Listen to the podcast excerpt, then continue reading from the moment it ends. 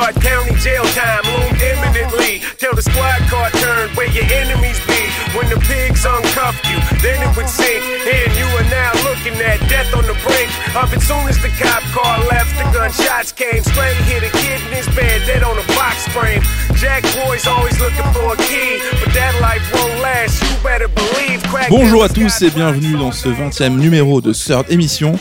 Émission numéro 20 pour les 5 ans de Third et aujourd'hui on va vous parler d'un sujet qui nous tient à cœur, la saga Sekiro. Pour en parler comme d'habitude, je suis accompagné de Mehdi. Comment ça va Med Ça va très bien, bonjour à tous. Et euh, pour nous raconter un petit peu les, les secrets de Sekiro, nous avons le plaisir d'accueillir Ludovic Castro, auteur du livre dédié à Sekiro. Comment ça va Ludo?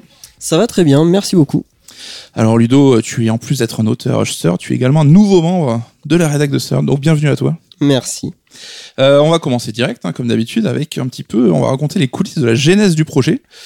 Med, est-ce que tu peux nous raconter un petit peu comment est né ce livre C'est ça que vous voulez, bande de gossip, c'est savoir comment ça s'est passé à l'époque. Donc il faut savoir que donc on est très fan chez Sœur des jeux FromSo, des Dark Souls et compagnie. Les deux livres Dark Souls Par de la mort de d'Emmanuel Chery et Sylvain Romieux sont fondamentales pour notre ligne éditoriale. Euh, font partie des livres les mieux vendus, les plus représentatifs de notre euh, ligne éditoriale. Et parmi les premiers qu'on avait publiés même à l'époque. Parmi les premiers, exactement, c'est peut-être le troisième livre, je crois, Ouais. euh, Dark Souls euh, volume 1. Euh, donc, comme je vous l'ai dit, c'était très important pour nous. Donc, à l'annonce de Sekiro, euh, on s'est très rapidement demandé est-ce qu'on va sortir un livre sur Sekiro? Est-ce qu'il faut qu'on le fasse? Donc, la, le- la réponse logique, oui. Oui, parce qu'on s'attendait à ce que ce soit un grand jeu et que surtout, on avait commencé à explorer ce filon-là et on voulait continuer. Exactement. Et à l'époque, donc Sylvain et Damien étaient occupés euh, à d'autres à d'autres affaires. Euh, on connaissait un autre spécialiste, euh, c'était euh, Benoît euh, Exerve, Mhm. donc qui était aussi affairé à la rédaction d'autres d'autres bouquins. Tout le monde était busy. Tout le monde était busy et nous nous sommes tournés vers Ludo, non pas parce que c'était euh, le dernier choix, mais à l'époque, on peut le révéler, hein, c'est, tu étais déjà sur la rédaction d'un bouquin, donc qui était sur SMT. Tout à fait, sur Shin Megami Tensei. Donc voilà, l'annonce est faite, vous le savez, ça n'a pas été fait euh, officiellement sur les Twitter et tout, mais si vous nous suivez petit à petit, enfin, sur euh, différents réseaux et différentes vidéos, vous le savez, donc il y a un livre sur Shin Megami Tensei qui est en cours et qui était à l'époque donc en pleine rédaction par toi, Ludo. Néanmoins, on a quand même osé te demander euh, si ça pourrait te brancher de mettre ton livre en pause. Donc on sait que c'est quelque chose qui, euh, d'un point de vue organisationnel, compliqué de se dire ok, on va arrêter d'écrire euh, sur tel sujet, se plonger dans un autre pendant des mois. C'est quelque chose qui est qui est pas évident. On l'a fait nous avec beaucoup sur, euh, rappelle-toi, Resident Evil. À l'époque, ouais, c'est jamais rigolo. ouais. stopper la rédaction d'un bouquin, euh, l'immersion dans un univers pour reprendre quelques mois plus tard. Et on t'a demandé si c'était chaud pour le faire sur Sekiro, mais avant que le jeu euh, sorte. Donc, on, donc toi, t'as été face à ce choix de est-ce que je me lance dans la rédaction de ce bouquin sur cet univers dont je ne sais pas si le jeu est bon, si ça allait être même trop dur. Euh, est-ce que tu peux nous raconter un petit peu cette période, euh, ce choix qu'on t'a proposé? Alors bon, moi déjà à la base, j'étais euh, super hypé par Sekiro, hein, comme vous. Bon, vous le savez, euh, moi tous les jeux Miyazaki de façon, là c'est pareil pour Elden Ring. hein, je suis, euh, je suis déjà à fond. Petite parenthèse, on, on est allé voir Ludo euh, pour une raison et j'ai même pas dit, c'est que c'est un des rares, une des rares personnes à pouvoir tester Sylvain au mieux sur l'univers. C'est-à-dire Ouais. que Sylvain consulte Ludo, se questionne à chaque fois sur la pertinence des réflexions qu'il peut avoir et même Ludo soulevait des fois ah oui ceci cela. C'est vrai que t'étais déjà à balle sur Bloodborne. Ouais, c'est surtout sur le volume 2 de Dark Souls où on avait parlé euh, pas mal avec, ça, volume avec 2 Dark Sylvain sur la partie Bloodborne. Bloodborne, ouais, ouais, surtout sur la partie Bloodborne. Je pense que je, je pense être dans les remerciements du livre. Et voilà. Et on te remercie savait, encore. voilà, on savait très très au fait du sujet et donc c'est tout naturellement qu'on s'est tourné vers toi pour Sekiro. Et on sait que les jeux FromSo, hein, c'est des, des titres qui sont assez euh, ardus à terminer. Est-ce que t'avais pas cette flip de t'engager dans un projet sans te disant peut-être que même j'arriverai même Alors- pas à finir le, projet, le, le jeu hein? Ouais, alors en fait, au départ, donc pour revenir sur la première question de Mehdi, donc j'étais sur euh, SMT, donc j'avais vraiment euh, mon esprit focalisé sur Shin Megami Tensei. Euh, quand tu m'as parlé de ça la première fois, quand c'est arrivé, je me suis dit what, the fuck? Qu'est-ce Pendant- qu'il me veut lui? pendant, pendant une heure, je me suis quand même posé la question non mais attends, Pourquoi il m'embête? Euh, là je suis sur SMT, est-ce que je peux faire ça? Alors bon, mon emploi du temps était assez libre quand même. hein. Voilà, niveau pro, euh, j'étais- j'étais assez libre à ce moment-là. Et euh, bon, bah vu que SMT5 avait pas l'air de se pointer, euh, avait pas l'air de se pointer déjà à l'époque, on se disait qu'on avait le temps Ah, pour On SMT. l'attend toujours. hein, d'ailleurs. voilà, on l'attend toujours. en mars, ça, je pense qu'on est toujours au même point. hein. Voilà, on s'est dit bon SMT, il y a le temps, donc euh, bon finalement il m'a pas fallu grand chose. Je pense que je- le jour même ou peut-être le lendemain, je t'ai dit oui. Ouais, tu t'es pas laissé longtemps pour me répondre. Voilà. Euh, alors, on n'était pas sûr en fait que Sekiro euh, allait mériter un livre. Mais bon, finalement, on s'est lancé quand même. Oui, oui, on Voilà. s'est lancé tout de suite. Euh, C'est vrai qu'on traitait chaque épisode de la... Enfin, on regroupait les jeux de la saga Souls Mm. euh, par deux en général, voire par trois pour le premier volume. Et là, c'était la première fois qu'on consacrait un livre entier à un épisode. ouais, Ce qui était intéressant, c'est que ça a une forme de démarche sur Dark Souls 3 et Bloodborne. Les deux jeux ont été faits en parallèle et se répondent dans leur thématique et dans leur gameplay presque. Là, c'est vrai que Sekiro, on, on en parlera dans le podcast bien évidemment euh, plus en, en longueur, mais là, c'était une, quasiment une nouvelle démarche, une nouvelle Ça- proposition. Ça se voyait que c'était une rupture par rapport à ce qu'il y avait eu avant. Déjà rien que la, hum, le fait qu'il n'y ait plus de barre d'endurance, Mm. par exemple, dans le système de combat et tout, on voyait qu'on allait vers quelque chose quand même d'assez différent. Euh, Ouais, cette donc- difficulté là, quand t'as eu les donc on a accepté le projet, t'as reçu Ouais. le jeu, tu t'es lancé, et puis voilà, juste les premières heures, tu t'es dit putain, je vais le finir, comment ça se quoi je me suis les- engagé Les premières heures, j'ai flippé. J'ai flippé parce que c'était dur. Euh, donc en tant que vétéran de Dark Souls, euh, bah, j'avais du mal parce que j'avais toutes les mauvaises habitudes des Souls euh, qui étaient encore là. Euh, le premier soir, je me suis dit merde, est-ce que je vais pouvoir finir ce jeu? Du coup, euh, comment est-ce que ça va se passer pour l'écriture? Est-ce qu'il va falloir que je regarde un let's play pour pouvoir écrire le livre, tu vois? Ça, ça aurait été quand même problématique. Et euh, non, finalement, en fait, le lendemain, déjà, j'ai commencé à mieux saisir les rouages. Et euh, le surlendemain, ça va, ça roulait à peu près. Bon, j'ai beaucoup joué, hein, je l'ai fini en, en une semaine à peu près le jeu. Après, je l'ai refait derrière. En tout, je l'ai fait 4 ou 5 fois pour le livre. Voilà, c'est Euh, ce que si vous voulez écrire un bouquin sœur, de ce à quoi il faut s'attendre. Ouais, en- mais ça s'est bien passé. Bon, après, euh, Sekiro, c'est quand même quelque chose de particulier. Les Souls, de manière générale, il y a tellement de narration environnementale, euh, tout est tellement cryptique qu'il faut quand même passer plusieurs pas du luxe. fois. quoi. Mm. Même quand tu t'es fait une interprétation, c'est bien de repasser encore derrière, de refaire le jeu pour voir si tout colle avec ce que tu imagines. Alors, petit disclaimer avant de se lancer dans le grand bain, hein, il y a évidemment la question de la difficulté qui est centrale quand on s'intéresse au jeu From Software. Pour Sekiro, tu y as consacré une large partie du livre, et c'est certainement ce que vous pouvez lire sur le sujet de plus détaillé, de plus euh, pesé. euh. donc on n'en parlera pas dans le podcast parce que euh, on vous invite à vous tourner vers le bouquin. C'est quelque chose qui est massif dans le livre et c'est très très Ouais, important. et on en a déjà parlé un petit peu nous dans des émissions, euh, dans l'émission Star Strike numéro 20. 12 12 J'essayais de faire des signes avec mes mains. voilà, j'ai rien compris. Euh, donc on vous invite à vous tourner vers ce podcast, évidemment vers le bouquin. Donc ça sera pas traité dans, dans cette émission, mais on a plein plein plein d'autres choses à dire euh, qui valent aussi le détour et qui sont peut-être moins traitées ailleurs. Donc c'était l'occasion. On va commencer un petit peu par euh, revenir sur la place de Sekiro dans l'héritage euh, des jeux de Hidetaka Miyazaki. Donc on sait que depuis euh, son émergence publique avec Demon's Souls, il a créé plusieurs jeux qui ont une filiation assez assez directe. Et comme on commençait à, en parler tout à l'heure, Sekiro lui se place un petit peu à part par rapport aux autres. On va commencer peut-être par euh, en quoi il se rapproche plus euh, naturellement des autres jeux Souls. On a par exemple un, côté où il approfondit l'aspect plus rapide au niveau du gameplay de, Bloodborne. Oui, alors, bah, en fait, peut-être il faut revenir vite fait sur quelle était l'intention initiale de Miyazaki au départ. Lorsque, pourquoi euh, un jeu de ninja, en fait ce qui, il est parti en fait du fait que le level design des Souls c'est quelque chose que les gens aiment, Mm. euh, apprécient beaucoup, toute cette interconnectivité, cette verticalité, etc. Et euh, il a voulu développer ça encore plus, surtout la verticalité. Il s'est demandé comment est-ce que euh, on pourrait faire en sorte de s'épargner les échelles, les ascenseurs, tous les trucs qui, qui hachent un petit peu le rythme de l'exploration. Et il a pensé au grappin. Et en fait, c'est à partir de là, il s'est dit bon, un grappin, ninja. Voilà. Donc après, il était content parce que les ninjas, ça veut dire aussi des combats les- c'est des choses qu'il aime bien. Oui. Euh, Il a pensé, ruse, euh, il a pensé pratique, gameplay, level design en premier lieu, un peu à la Nintendo qui, Ouais. qui pose un peu des briques de gameplay en disant et euh, comment je veux faire, qu'est-ce que je veux faire jouer, et en second temps, ben ça je vais le mettre dans tel univers avec tel personnage et telle histoire. Il avait fait exactement la même chose pour Bloodborne. Bloodborne, il était d'abord parti d'un game design et ensuite il s'était dit euh, quel univers collerait euh, à, ce, à ce game design. Euh, donc euh, Sekiro, c'était la même chose, ouais. C'est parti du level design en fait. Donc du coup, à partir de là est arrivé le grappin. Ouais. Euh, alors il, il s'est dit bon grappin Tenchu parce que Tenchu appartient à From Software.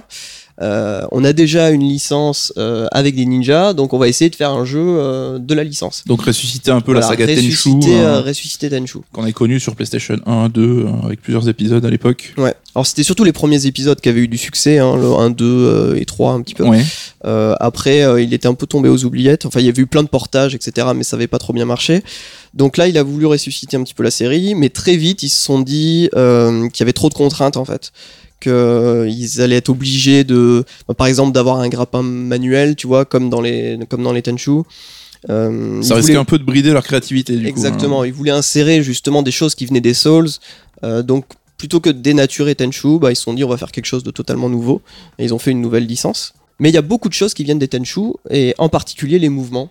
Donc, Oui. et cette vitesse euh, dont tu parles, alors bon, c'est beaucoup plus rapide qu'un Tenchu, hein, bien sûr, puisque c'est plus moderne, mais euh, t'as tous les mouvements euh, du genre bah, sauter, euh, se coller contre les murs, s'agripper aux parois, ce genre de choses, ça vient directement de Tenchu en fait. Ce sont Bah, exactement les mêmes. Côté ninja, c'est vrai que ça implique bah, une variété de mouvements déjà accrue et aussi un côté infiltration qu'on retrouvait pas forcément dans les présentes œuvres de FromSo. Quoi. Exactement, toute la partie infiltration, c'est vraiment du, c'est vraiment du Tenchu.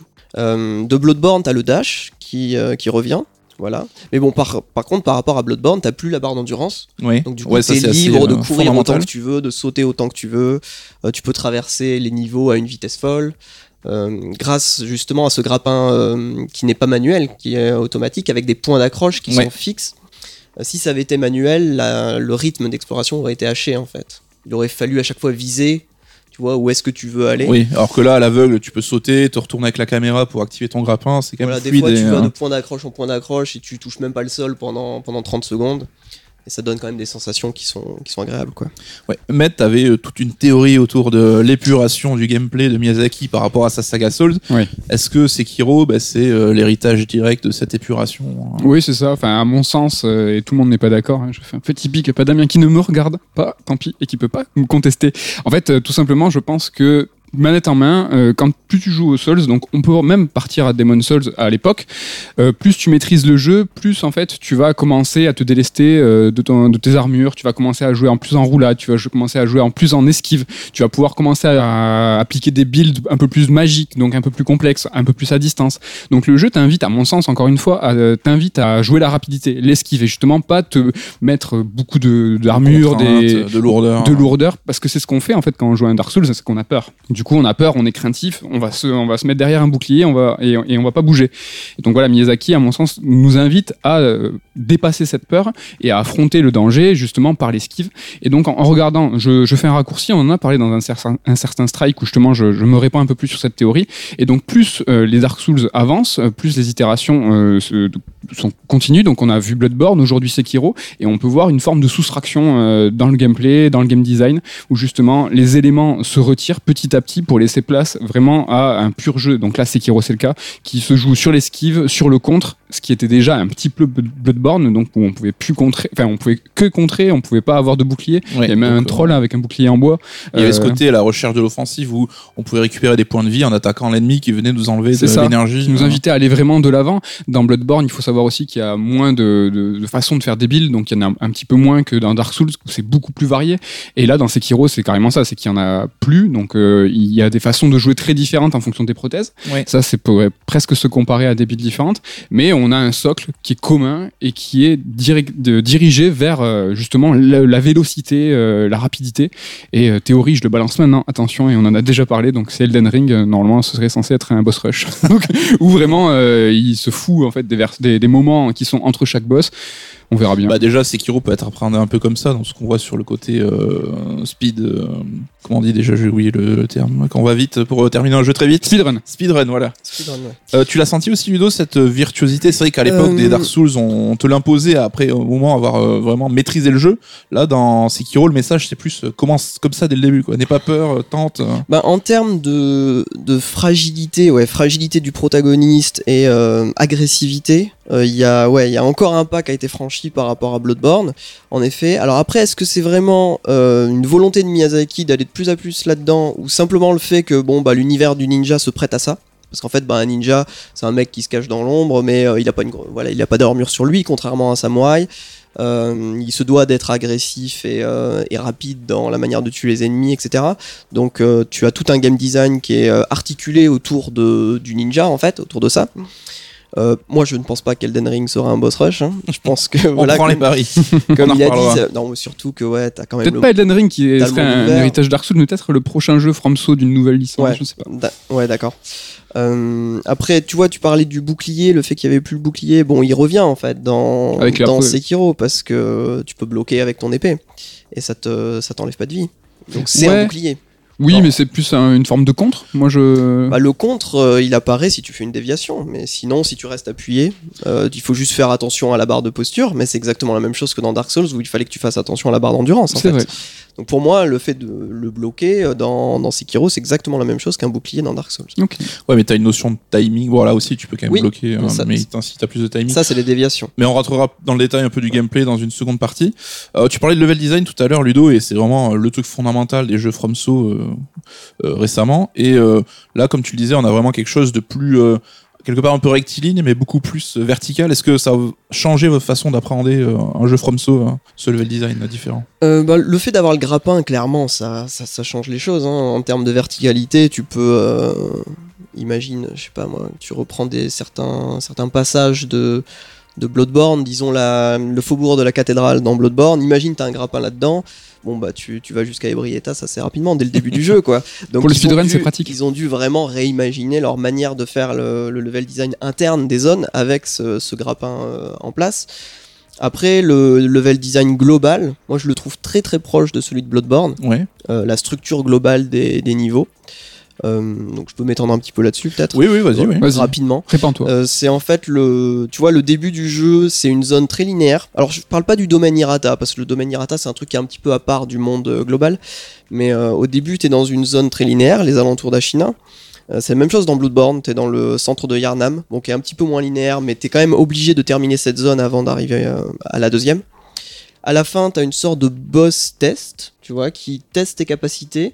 Tant que t'arrives pas à battre ce boss, t'es coincé dans cette première zone en fait. Donc euh, dans le hum, Bloodborne, c'était le père Gascogne. Dans Sekiro, c'est Gyobu Oniwa. Et un petit peu aussi le torrent enflammé. T'as le torrent enflammé qui est juste derrière.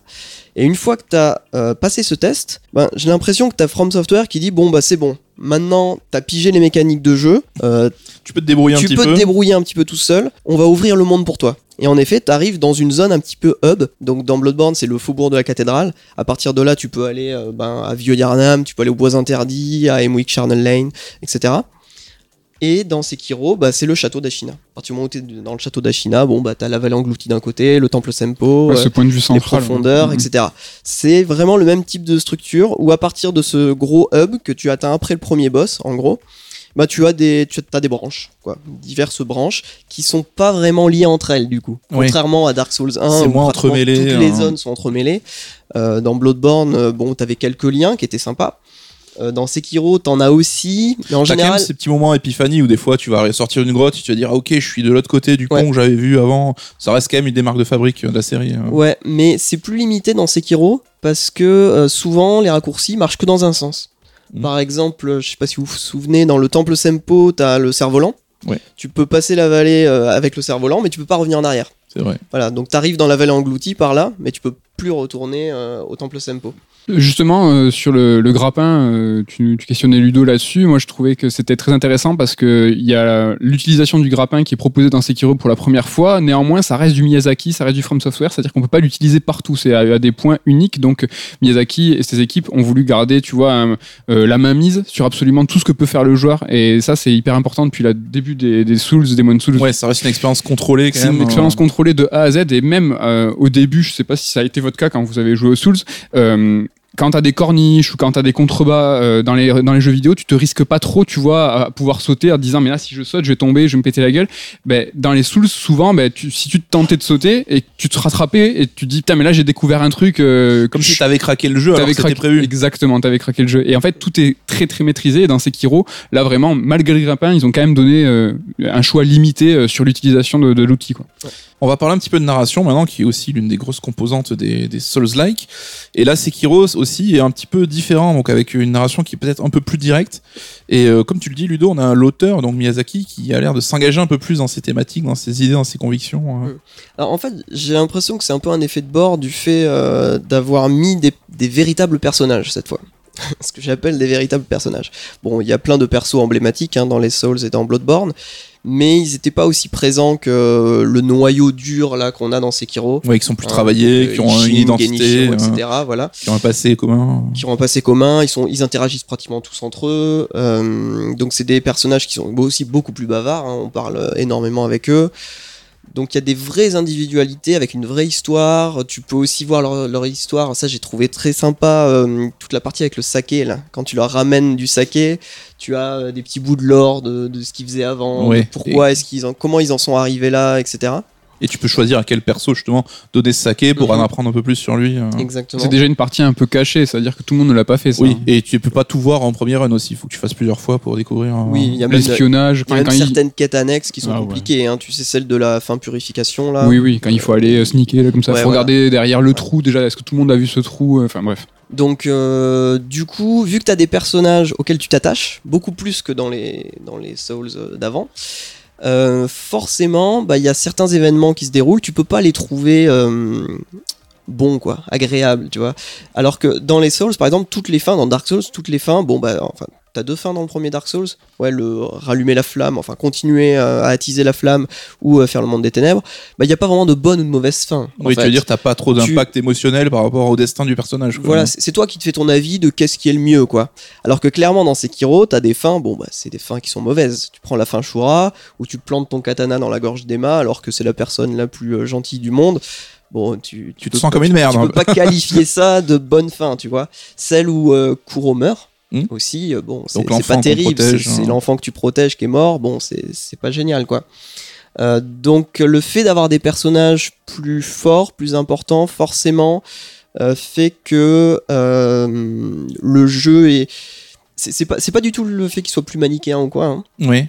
mais en tout cas, pour moi, il a des messages qui sont plus clairs, plus assumés. Et plus Derrière. facile à interpréter Et du plus coup. facile hein. à... Ouais, alors ça, on en reparlera peut-être. On en reparlera dans la partie thématique.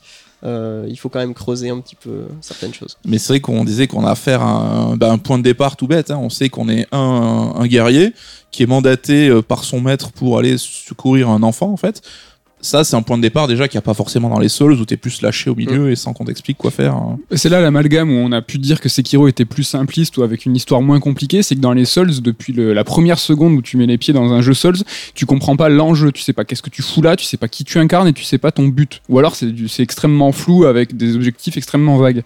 Sekiro, comme l'a dit Ludo, euh, on incarne un personnage fini euh, avec une personnalité préétablie, on communique avec d'autres personnages qui sont aussi écrits en fait, et ne serait-ce que bah, ce théâtre fait en sorte que l'enjeu est quand même vachement plus clair. Et du coup, on sait, tout le monde entre guillemets a dit ouais mais Sekiro c'est pas un Souls dans le sens où c'est moins c'est moins complexe, c'est moins et on en reparlera évidemment plus tard les thématiques et euh, tout ce que ça évoque, il y a des choses à creuser, Ouais. c'est pas si évident et euh, c'est du ça reste du 100% Miyazaki.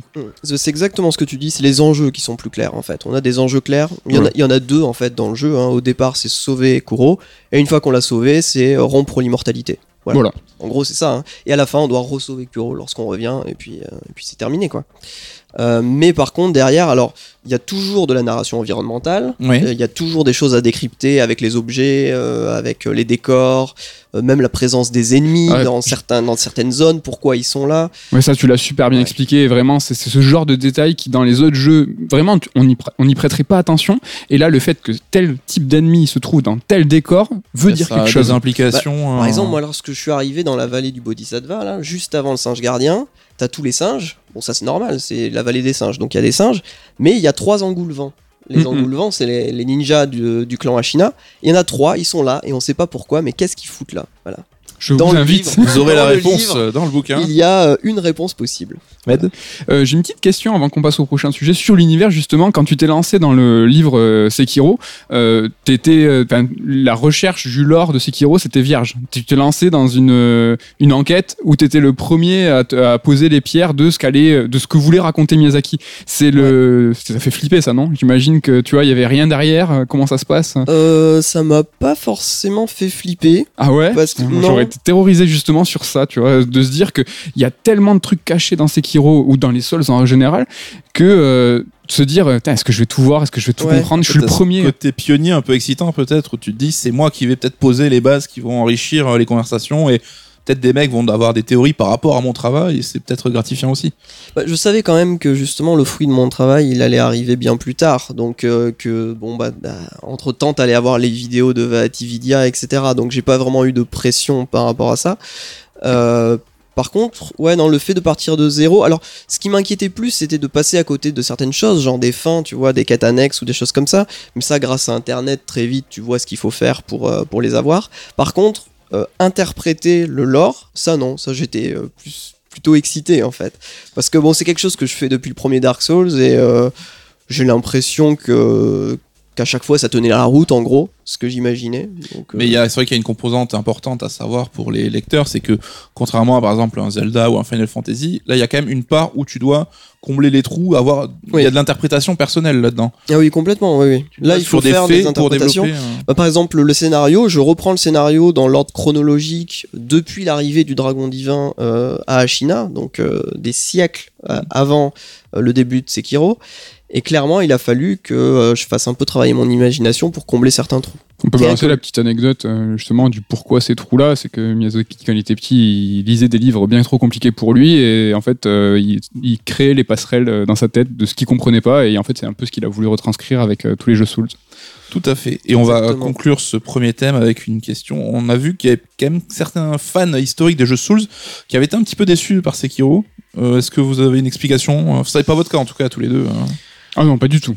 Euh, oui, Moi, j'ai alors, préféré euh, Sekiro, euh, tu vois, par exemple, à certains Dark Souls, quoi. Donc, euh, vraiment, je suis très très fan de Sekiro. ben, alors moi, ce que j'aimerais savoir, malheureusement, je ne sais pas, c'est quelle est l'opinion des Japonais, des joueurs japonais par rapport à ce jeu parce que les joueurs occidentaux, bah, globalement, je pense qu'ils aiment plus les contextes occidentaux que euh, les histoires de ninja et de samouraï. Déjà. Surtout que le Japon féodal, on, a, on connaît, on a déjà repenté ça dans des jeux. Ouais. Alors que du Dark Souls ou même du Bloodborne, le côté Londres euh, époque victorienne, c'était quand même quelque chose de plus, euh, de moins commun.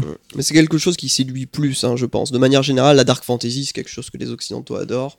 C'est normal, hein, ça vient de nous. Et à ce titre, l'amalgame qui a pu être fait sur la, di- sur la difficulté, non pas la difficulté, mais sur la complexité de l'univers en disant mais c'est pas si compliqué. Je pense qu'il y a eu un peu la même chose sur l'univers en disant non mais c'est le Japon féodal, on connaît, alors que non, le fantastique arrive en second temps dans Sekiro, c'est super intéressant. On parlait tout à l'heure de l'héritage de Tenchu, ils ont voulu justement s'en détacher pour pouvoir euh, un- voilà, inclure euh, justement du fantastique, un grappin chelou, des prothèses, machin. Et ça, ça arrive vraiment en second temps. Et c'est un peu dommage que, est-ce que les gens ont dit, oh non, c'est du, jeu- du féodal tout bête, tout con. C'est un peu, ça, c'est peut-être une. Bah, c'est comme Bloodborne qui commençait en mode Dracula avec des loups-garous et tout, de manière très simple et du gothique, et qui finit, bon, bah, avec euh, Lovecraft et compagnie, et ça part, ça part un peu en couille. Bah là, c'est pareil dans Sekiro quand même. hein. Vers la fin, on est beaucoup plus dans du euh, mythologique, euh, du grandiose, etc. La dernière zone, moi, je sais pas pour vous, je l'ai trouvée magnifique, elle est Ouais, sublime. Euh, et puis aussi, euh, c'est un jeu, pour moi, c'est un concentré vraiment de toute l'esthétique japonaise. Euh, ce jeu, donc c'est pas simplement l'époque euh, justement des samouraïs, donc c'est l'époque Sengoku, hein, le 16e siècle au Japon, qui est surtout traité dans le jeu, mais il y a aussi euh, l'époque Heian, donc encore avant, plutôt 10e siècle, même avant. Et, et puis aussi bah, la flore, la faune japonaise, en fait, même d'aujourd'hui. Tu vois, t'as les cerisiers, les sakura, Mhm. t'as les érables momiji, etc. T'as les, toutes les, les plus belles saisons du Japon qui sont représentées. Euh, architecturellement aussi, t'as as les, les châteaux, t'as les Ouais. temples, les sanctuaires, les, Une les rigueur un peu les historique peut-être. On a l'impression. Alors, il y a une rigueur historique qui est énorme. En plus, on a l'impression que donc Miyazaki et From Software, From Software pardon, ont vraiment essayé de montrer la beauté du Japon telle qu'elle est, en fait, dans ce jeu. Euh, C'est un peu la pression en disant on aucun- est japonais, on doit faire la pub aussi de, de notre pays, le pays qu'on connaît. Quoi. oui, je sais clair. Ouais. Bah, contrairement, tu vois, aux châteaux occidentaux, par exemple, qui retravaillent énormément. Tu, tu prends le château de Lothric, bon, on n'a pas ça en Europe, tu À vois. Orlando non plus. Tu vois, il y a...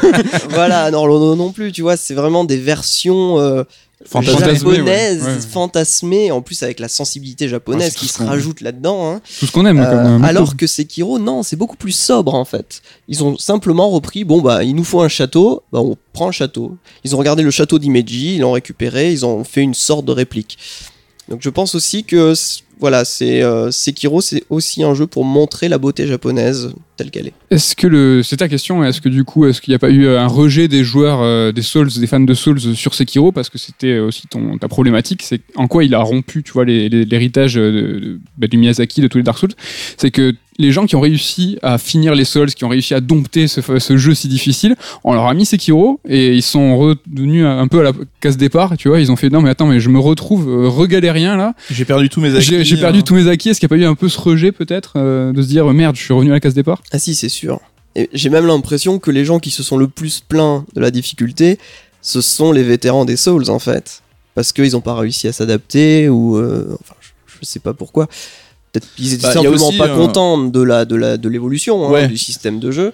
Euh, T'as toujours ce côté un peu con où la saga est devenue un peu mainstream et il y en a qui veulent s'en détacher en disant maintenant que c'est grand public, ça m'intéresse moins. Tu sais, le truc classique un peu bébête quoi. Ouais, je sais pas trop si ça, si ça joue ça. Mais bon, en tout cas, des gens qui ont été euh, rebutés par la, hum, par la difficulté, qui ont laissé tomber et qui du coup euh, trouvent que Sekiro est un mauvais jeu, il y en a, il y en a beaucoup, clairement.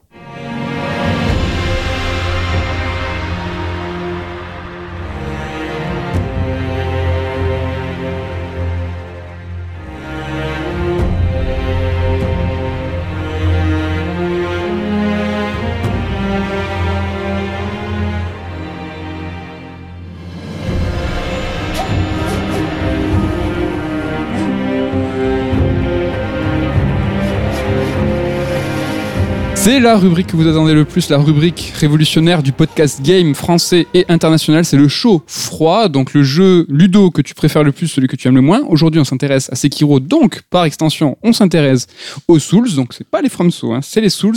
Quel est le Souls, euh, Bloodborne compris, que tu aimes le, attention, le moins Le moins, c'est Dark Souls 2. Oh Voilà, Ça y est. grande surprise. Mais on t'a entendu pendant les balances tout à l'heure, euh, les balances, on dirait que je suis en concert.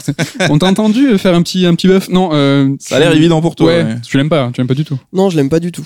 Je le trouve euh, complètement raté. Euh, D'un point de vue artistique, euh, je le trouve assez dégueulasse.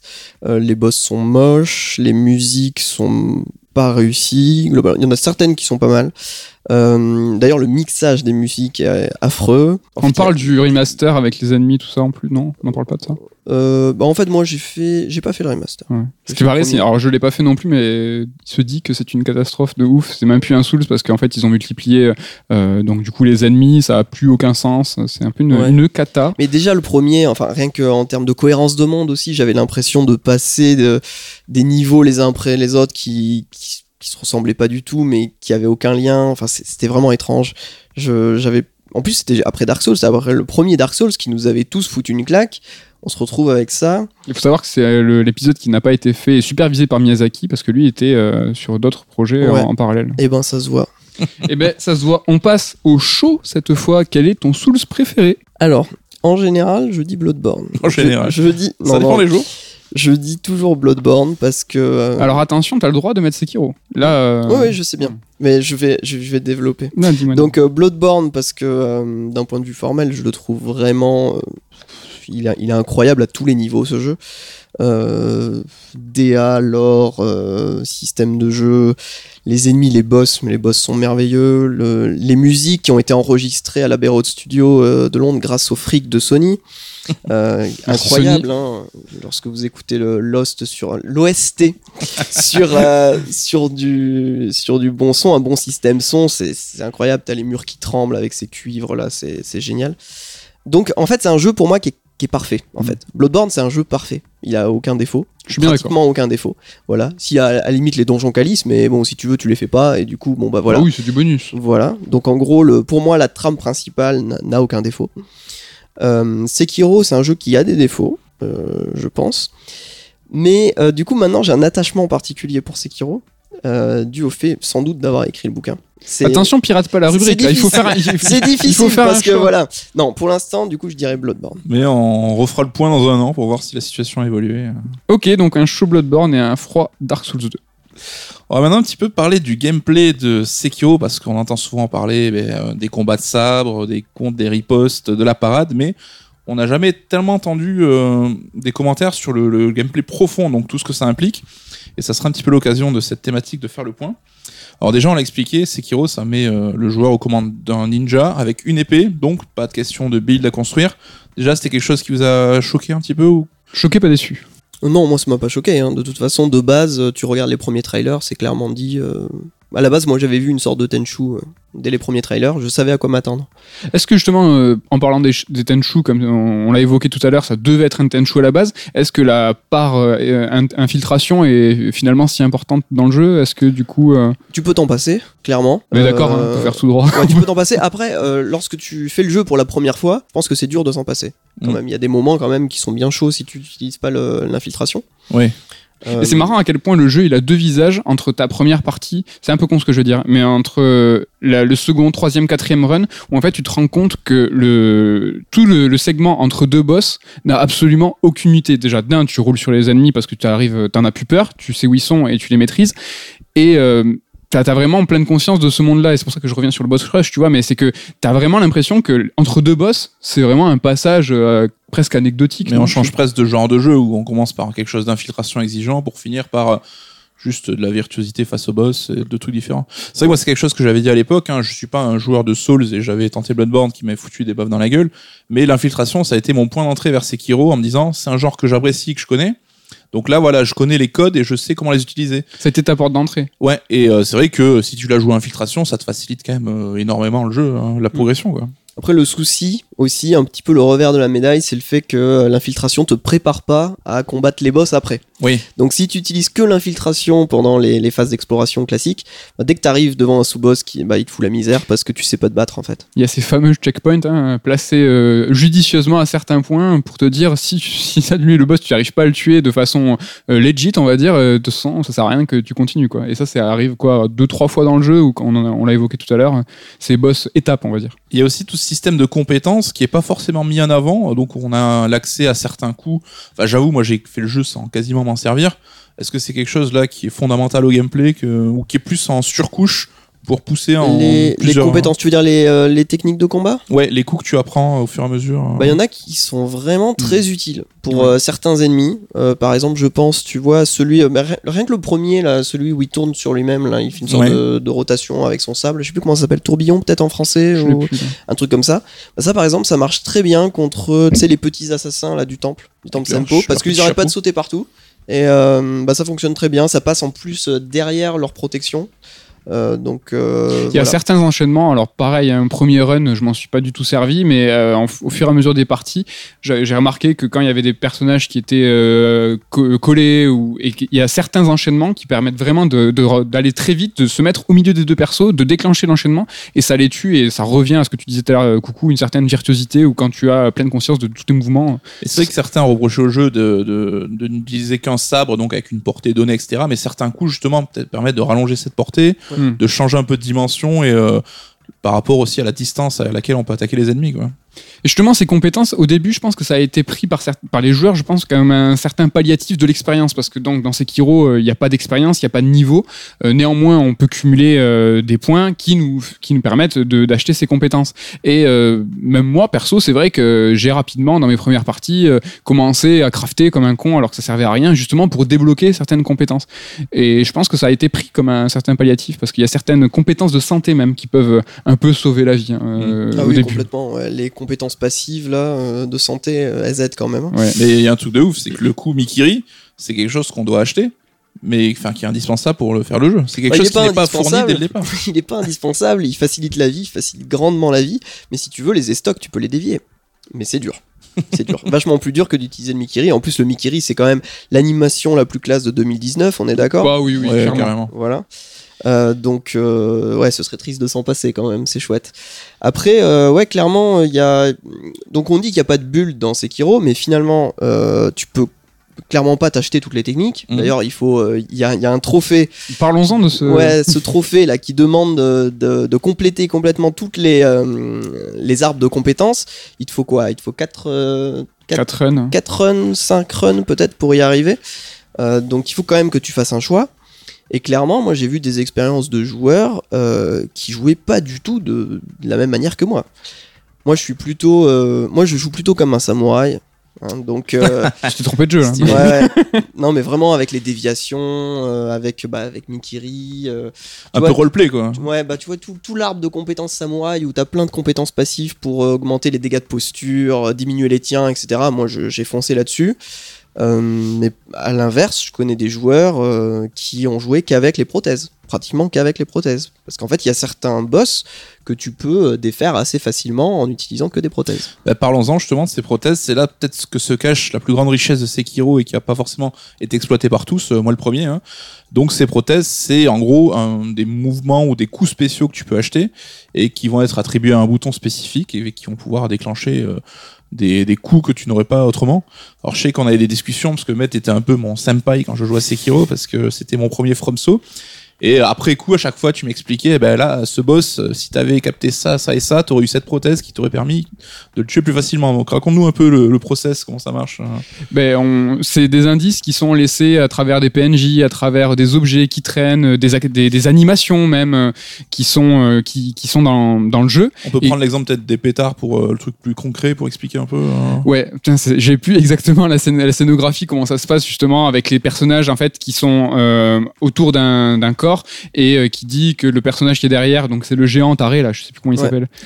Le général. Le, le logre enchaîné. L'ogre enchaîné, ouais. Ça, c'est pour, la, c'est pour la flamme, ça. Voilà, Bah qui, a, qui, a peur des, qui a peur des flammes, donc du coup ça t'évoque justement une, une prothèse ou un ustensile, et donc du coup euh, à ce même moment ça te permet d'aller dans un monde alternatif, et c'est là où tu trouves la prothèse, etc. etc. Donc tout est euh, brillamment filé pour que justement, le, si tu suis la logique de Miyazaki, si tu suis la logique du jeu, normalement c'est plus facile. C'est juste qu'on a l'habitude dans un jeu vidéo de suivre en fait une ligne tout droit, où en fait euh, tu as un ennemi, tu le tues, tu as un boss, tu l'affrontes, tu vas le... En général, on te surligne ce qui est censé être important, l'information qui doit te parvenir, alors que là, elle est juste placée au même niveau que les autres. C'est souligner le fait qu'il faut observer, qui est la plus grande. euh, c'est le seul truc qu'il faut faire dans les Souls, hein, pas que dans Sekiro, c'est prendre le temps de regarder l'environnement et les indices seront euh, Ouais. devant toi. Donc clairement, t'as l'espionnage pour ça. T'as aussi les, je me rappelle les pétards juste avant Gyobu, là où tu vois le, une sorte de soldat qui euh, s'apitoie sur la mort de son cheval. voilà, c'est ça. Voilà. Euh, et puis, euh, comme t'as dit, il y a les animations. Euh, par exemple, contre le singe gardien, euh, lorsque t'arrives à dévier deux trois coups du singe gardien, la deuxième forme, ben il s'étale au sol. Il reste pendant euh, deux secondes au sol avant de se relever. Et donc t'as son, t'as son trou béant là, son oesophage qui est devant toi. Et ça, ça, ça veut dire quelque chose en fait. S'il reste là pendant deux secondes, c'est pas pour C'est rien. pas pour rien. ouais. Voilà. En fait, si tu utilises la lance à ce moment-là, bah, tu touches le mille pattes en fait qui est à l'intérieur de lui et ça lui fait des dégâts de posture immenses. Et c'est là où quand tu vois des vidéos, par exemple, de gens qui jouent comme ça, moi, où j'ai j'ai halluciné, j'ai dit, mais on n'a pas fait le même jeu, en fait, et tu découvres des pas entiers de, de jeu, quoi. Après, c'est symptomatique de la façon, alors personnellement, moi, dont je joue à tous les jeux, et par exemple, j'ai parlé de Resident Evil, je sais pas si ça vous est arrivé, de euh, garder absolument euh, toutes les armes, toutes les herbes, et t'arrives devant le boss de fin, tu l'éclates en trois, et il te reste tout le stuff. Et ça, c'est là, on- je pense, on est tous à être très prudents, tu vois. Et dans Sekiro, plus que dans les autres Souls, vraiment, on nous invite à utiliser justement tous ces... con- euh, attends, c'est quoi le mot? Pas comestible, combustible Co? Les Trucs que tu, que tu Ouais, consommes les consommables. consommables. et justement, euh, c'est vas-y, utilise-les, c'est pas grave, de toute façon tu vas crever et oui, euh, tu ne tu n'auras rien de plus que si tu l'avais pas consommé. Non, mais tu auras l'expérience, tu auras toi appris un peu plus. Mm. Et justement, ça va te faciliter, taper plus fort, avoir plus de vie, plus de résistance, etc., etc. Et c'est vraiment le fait de nous inviter à tout utiliser, toutes les prothèses, tous Ouais. les objets. Et des Et trucs aussi cons comme les étoiles de ninja, qui dans n'importe quel jeu serait juste un petit truc à la con que tu fais pour euh, rigoler. Là, ça peut avoir des conséquences sur certains boss, les faire chuter quand ils sont dans les airs. Enfin, c'est Bah, dès capital, qu'il y a- quoi. ouais, dès que t'as un ennemi dans les airs, euh, t'envoies un shuriken, il tombe. Donc Dame Papillon, par exemple, elle devient beaucoup plus simple à partir du moment où tu utilises les shurikens. Dès qu'elle est sur ses fils, là, tu utilises un shuriken, elle tombe. En fait, il faut expérimenter. Je Mm. pense que vraiment, euh, d'autant plus dans, dans, dans les Souls, et justement dans Sekiro, c'est c'est- c'est- c'est- c'est cet objet, justement, tu sais pas trop à quoi il sert. Ben justement, essaye de le prendre, vois l'effet, cette telle prothèse, tel, tel, tel ennemi, est-ce que ça marche sur lui, est-ce que ça marche pas sur lui? Alors que sur Sekiro, en fait, on, a te- on est tellement content parfois de passer un boss, de, pa- de passer telle étape avec telle prothèse, on se dit, ah mais c'est bon, c'est c'est- c'est cette façon-là, euh, j'ai craqué le jeu. Et non, en fait, c'est Ouais. chaque, et chaque situation est adaptée à telle prothèse ou à tel objet. Bah, Il y a un côté un peu petit chimiste. Bah, Ludo, t'as dû apprécier. Ouais. Où euh, tu expérimentes, Waouh, t'essaies de trouver tes combines. euh. Que- c'est exactement ce que tu dis, ouais, observer et expérimenter. Euh, mais observer d'abord si possible. Oui. Ouais. T'as les effets ton- sonores ton, aussi. âme de hein. scientifique là qui n'expérimente pas si tu n'observes pas. Et c'est là tout le paradoxe le jeu où dans ta première run, t'es tellement flippé, tellement en stress que on te dit d'observer, tu fais mais je peux pas, je suis déjà en, ouais, en train de paniquer. euh. Ouais, souvent quand tu combats euh, la religieuse corrompue, par exemple, au début, tu l'attaques et tes dégâts, ça lui fait rien. Enfin, euh, enfin, tes dégâts, tes coups ne lui Ouais. font rien en termes de dégâts. Mais par contre, il y a un effet sonore qui te dit que t'es en train de taper sur un truc euh, épais, quoi. Devant, elle a un plastron qui est épais. Par contre, T'as si un bruit mat, tapes- un bruit très sourd. Ouais, c'est ça, un bruit très sourd. Par contre, si tu lui tapes dans le dos, là, t'entends bien la chair, tu vois. C'est que le sound design est ouf dans le jeu. hein. C'est ça, t'entends bien la chair, et là, en effet, bah, les- il y a des dégâts, quoi. Donc, il faut euh, trouver des stratégies. Comment est-ce que je peux faire en sorte de me retrouver dans son dos, finalement? Ah ben, tu prends le plume, la plume de corbeau de la brume, Ouais. ça te permet de se téléporter pendant le combat dans son dos, par exemple. Et ça rend le, le combat vachement plus simple. Est-ce que au cours de tes différents runs, tu as vu Ludo ta façon de jouer évoluer et euh, prendre de plus en plus en compte les prothèses, jouer de manière différente Ah oui, complètement. Au départ, j'essayais de jouer justement euh, full samouraï, euh, simplement avec les déviations, etc. J'utilisais pas trop les prothèses. C'est à partir de, des runs d'après que j'ai commencé euh, vraiment à expérimenter avec. Euh, donc ouais, ouais, ça a pas mal changé. Mais surtout les prothèses justement un petit peu bizarres comme euh, plume de corbeau ou le, Le poison, le parapluie. le, le parapluie. hein. Le parapluie, il change la vie. Hein, Monter alors plus haut niveau, parce qu'il y a plusieurs niveaux pour chaque prothèse. C'est Ouais. vrai qu'il y a le. Comment il s'appelle l'éventail là Celui où tu passes dans le dos, il est craqué lui. Et vraiment, il faut juste apprendre à l'utiliser. C'est c'est- le jeu. C'est pas dire qu'il est facile, mais ça change la vie quoi. Ouais. C'est- Celui-là, je l'ai encore. Je l'ai- c'est pas celui que j'ai utilisé le plus. Ouais. Mais le parapluie, le parapluie change vraiment la vie. Euh, Surtout la version violette là, le c'est quoi Lila du phénix qui protège le du violet qui poison. protège, non, de la Euh, terreur. Ouais. et qui du coup ben, rendent les combats contre les sans-têtes et les euh, guerriers Shishimen beaucoup plus simples. Et c'est là où on voit peut-être bah, le, le vrai message du jeu. c'est- Enfin, les prothèses, c'est quelque chose qui va euh, se comprendre et s'acquérir au fur et à mesure des runs. Et clairement, le message, c'est bah, t'as fini le jeu une fois, il faut que tu le refasses. Continue. euh. Est-ce que c'est quelque chose ça qui vous plaît, vous, de, de- de poncer un jeu, d'essayer de faire plusieurs runs pour découvrir euh, ce Bah, qui recèle euh, Surtout là, c'est là dans la variété des prothèses. C'est-à-dire que c'est euh, c'est de, de réexpérimenter ton, ton aventure en te disant euh, j'ai galéré là et avec un brin d'ex- d'expérimentation et d'observation comme on disait tout à l'heure, euh, de voir ton expérience de jeu se modifier à 100%. Et ce qui est vraiment moi génial et ce que j'adore moi dans les Souls, c'est qu'en fait c'est que c'est le joueur qui change, c'est pas le jeu qui change. La- L'aventure est exactement la même et c'est la façon dont tu l'appréhendes qui fait que ça n'a absolument plus rien à voir. Quoi. Et, mm, quand le jeu te transforme en tant que joueur, c'est moi le top pour moi. Et euh, est-ce que justement ce- ces prothèses-là ont été mal comprises C'est peut-être un des aspects qui a déçu au final que les gens ont pas cru, voulu tester le, le système. hein. Quand tu vois les gens qui se plaignent de la difficulté, ouais, ils se plaignent beaucoup du, du jeu de, de, rythme un petit peu, euh, des déviations et de réflexes. Euh, ils parlent jamais des prothèses justement, ils parlent jamais du, du fait que ben euh, ils savent pas en fait, ils savent pas que c'est possible de contourner certains obstacles qui requièrent des réflexes et, euh, et du rythme par l'utilisation des prothèses. Donc c'est des gens qui justement n'ont peut-être pas assez observé, n'ont pas assez expérimenté. Euh, bon après, je veux pas être condescendant. hein. on, ne, on ne juge pas, mais vraiment, les, on, on l'a évoqué hyper rapidement tout à l'heure, mais c'est c'est des builds, quoi. C'est que vraiment, si tu prends des combinaisons de prothèses, tu peux avoir une, une expérience de jeu qui sera radicalement. Là, on pourrait avoir trois expériences de jeu radicalement différentes. Une très offensive, une très sur la défensive, sur l'esquive, la téléportation. Ça peut vraiment être très très différent, quoi.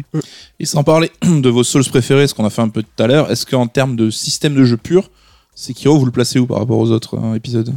Après, il y a quand même plus de variété dans les Souls. C'est-à-dire qu'il y a vraiment euh, toute la, par- la partie magique qui est pas dans, Sekiro, euh, qui est de toute façon, j'ai évoqué rapidement le côté défensif, téléportation et, tout. On est quand même sur de la confrontation dans Sekiro. Alors que dans les Souls, on peut jouer à distance, on peut jouer la magie. Dans Bloodborne, c'était déjà moins le cas. Tu vois, moi, mon build préféré, c'est le build ésotérique. Tu vois, donc c'est euh, je joue avec une boule qui fait de l'éclair. C'est ridicule, mais je tape très fort. On est euh, Bloodborne, Sekiro, plus quelque chose dans, dans la confrontation. Quoi. Les, Souls sont un peu plus, à mon sens, variés. Après, Sekiro est un petit peu plus euh, rigide d'une certaine manière, dans le sens où ça quand tu as trouvé la manière idéale de battre un boss, euh, dans toutes tes parties, tu vas le combattre à peu près de la même manière. Enfin, si, si- si tu veux. Par exemple, Voilà. Genichiro, Genichiro euh, clairement, c'est un, c'est un combat de boss. Maintenant, la manière dont je l'appréhende, c'est juste j'arrive avec mon épée, je vais tout te dévier, je vais tout te mikiriser, je vais sauter au-dessus de ces trucs, il va pas me toucher. En fait, c'est une façon optimale de euh, jouer. Une fois que tu l'as acquis, euh, t'es arrivé au top de l'expérience. quoi. Tu peux pas faire mieux ou différemment. Bah disons que si tu, si tu joues parfaitement, le- tous les combats se ressembleront. Ce seront en gros les mêmes, tu vois, à chaque fois. Ouais. Alors que euh, le fait d'avoir la barre d'endurance dans Bloodborne, dans Dark Souls, ça fait qu'il y a toujours des moments où ben, tu vas te retrouver dans une situation un peu bizarre. Tu vas faire une, une esquive au dernier moment alors que tu t'avais l'impression que t'avais plus d'endurance ou des choses comme ça qui font que ch- à chaque fois, le combat est un petit peu différent de des fois d'avant. Mais tu parles de Genichiro, ça me fait penser à l'exemple parfait de ce que j'évoquais tout à l'heure sur la transformation du joueur et, le jeu reste le même. C'est qu'au tout début du jeu, euh, tu affrontes, euh, quand tu vas chercher Kuro, euh, Genichiro pour la première fois. Et donc, on s'est tous fait ouvrir en deux en un coup d'épée, euh, totalement, tu vois, tétanisé parce que le charisme du mec, euh, la, la situation qui est sublime, Son arc de 8 mètres de haut. son arc de 8 mètres de haut. Dans les, dans, alors ça m'est pas arrivé au deuxième run, mais en- plus j'ai joué, j'ai recommencé le jeu, je l'ai battu. Et donc le jeu le prévoit, il y a une cinématique qui est un petit peu euh, twist et qui est un petit peu différente où tu bats euh, Genichiro, il est deg. Mais là, ça, mon- montre, ça Ah montre, il ça montre, il est vraiment deg. ça montre bien que tu es exactement dans la même position. Et le seul, la seule chose qui a changé, c'est toi en fait. Et, et là, il n'y a pas question de build ou de, c'est euh, comme disait euh, Ludo, c'est une situation optimale de combat. C'est euh, tes capacités de pouce contre un personnage qui t'est euh, qui t'est qui t'est posé. T'as changé, t'es plus, t'as plus de réflexes, t'as plus de connaissances du jeu. Et là, du coup, euh, bah, le combat, il a rien à voir. Quoi. Et l'intelligence de FromSo, c'est que dans d'autres jeux, bah, ce combat-là n'aurait jamais pu être gagné parce que ils auraient fait du boss euh, des sacs à PV ou euh, un truc invincible. C'est un petit clin d'œil dans tous les Souls. T'as un, un boss au début du jeu qui est normalement un- invincible et euh, on se fait tuer et après euh, tu, tu, tu l'éclates. Je pense vraiment que c'est une volonté de Miyazaki de dire je vais vous changer. Alors on espère que ce petit tour du, du gameplay un peu plus profond de Sekiro vous a convaincu au moins d'essayer si vous n'avez pas encore eu l'occasion. On va maintenant essayer d'aller un petit peu creuser au niveau des thématiques du jeu.